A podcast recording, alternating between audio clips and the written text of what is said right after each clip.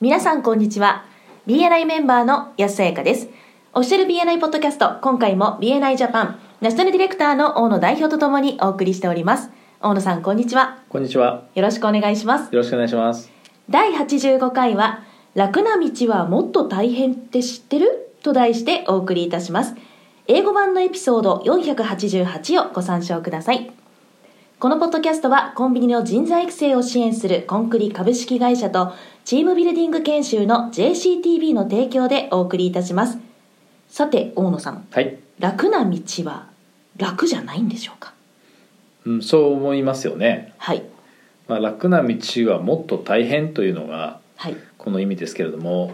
日本にもそういうことわざありましたよね。あー何でしたっけ水は低きに流れあ、はい人は安きに流れるとありましたいうことわざありますよね。はい人というものは、まあ、ベスト最善のことをするよりも、まあ、楽なことをしてしまいがちという意味ですよね。はい例えば BNI でもその仕組みが機能するというのは実証されてるわけなんですけどもはいその仕組みを使わないとかあるいは使おうとしない使いたくないというチャプターはある意味その安きに流れていると言えますよね。うんそうですね楽な道を選ぶ BNI チャプターはそのメンバーに対して例えば出席することとかえー質の高いリファーラルを提供することそして毎週のプレゼンをしっかり準備してくることなどについて、まあ、責任を持たせることをしないと言えると思うんですはいカテゴリーカーボーイを締め出すこともしないというふうに前津博士も言ってますけどもはいカテゴリーカーボーイについては次回のポッドキャストでも取り上げたいと思っていますあー気になりますねはい、で BNI のプログラムを実践するということはある意味大変なこともあると思うんですよね。はいやっぱり出席し続けるとかその常に質の高いリファレルを提供するとかはいあと学びの姿勢とか文化をね取り入れるっていうのもありますしはい前向きな態度そのものを維持するっていうのはおそらく容易なことではないですよね。そうですねでも長期的にはそういった困難な道というか大変な道を選択するチャプターの方がそうしないチャプターよりも成功しているというのも事実だと思うんですはい困難なことをやるグループというのは、まあ、それをしないグループよりも多くのビジネスを生み出すものだと大変な努力とか、まあ、懸命な働きというのをせずにですね成功する方法はまだ編み出されていないと前澤博士も言ってますよねはいこのポッドキャストをお聞きのあなたのチャプターは困難から楽への道のりそれとも楽から困難への道のりのどちらを選んでいるでしょうかほ本当の意味での悲劇というのは楽な道を選んだグループは成功したグループを築くための必要な苦労をしようとしないのでうはい長いことその楽な道のりをずっと歩んできてしまっているということは言えると思うんですね。はいということは結果は目に見えているわけですよねはいそのチャプターはかなり苦労することになるというわけですうんなるほどジョン・コリンズっていう人が書かれた「Good to Great」っていう本ご存知ですかいえ知らなかったですで彼はですねその著書の中で言っている言葉で「グレートの敵はグッドである」というふうに言ってるんですよねほうはいだからまああ私たちってそこそこできてるからいいよねっていうようなうんそういったこう妥協っていうんですかねはい私も好きなその前津博士が言っているまあエクセレンスという選択肢があるのにはいなぜメディオクリティあーねそこそこほどほどで済ませてしまうのかうんという言葉と同じですよね。そうですね長期的に見れば困難な道を選ぶことが結果としてより楽であることが多いわけですけれどもはい楽な道を選ぶと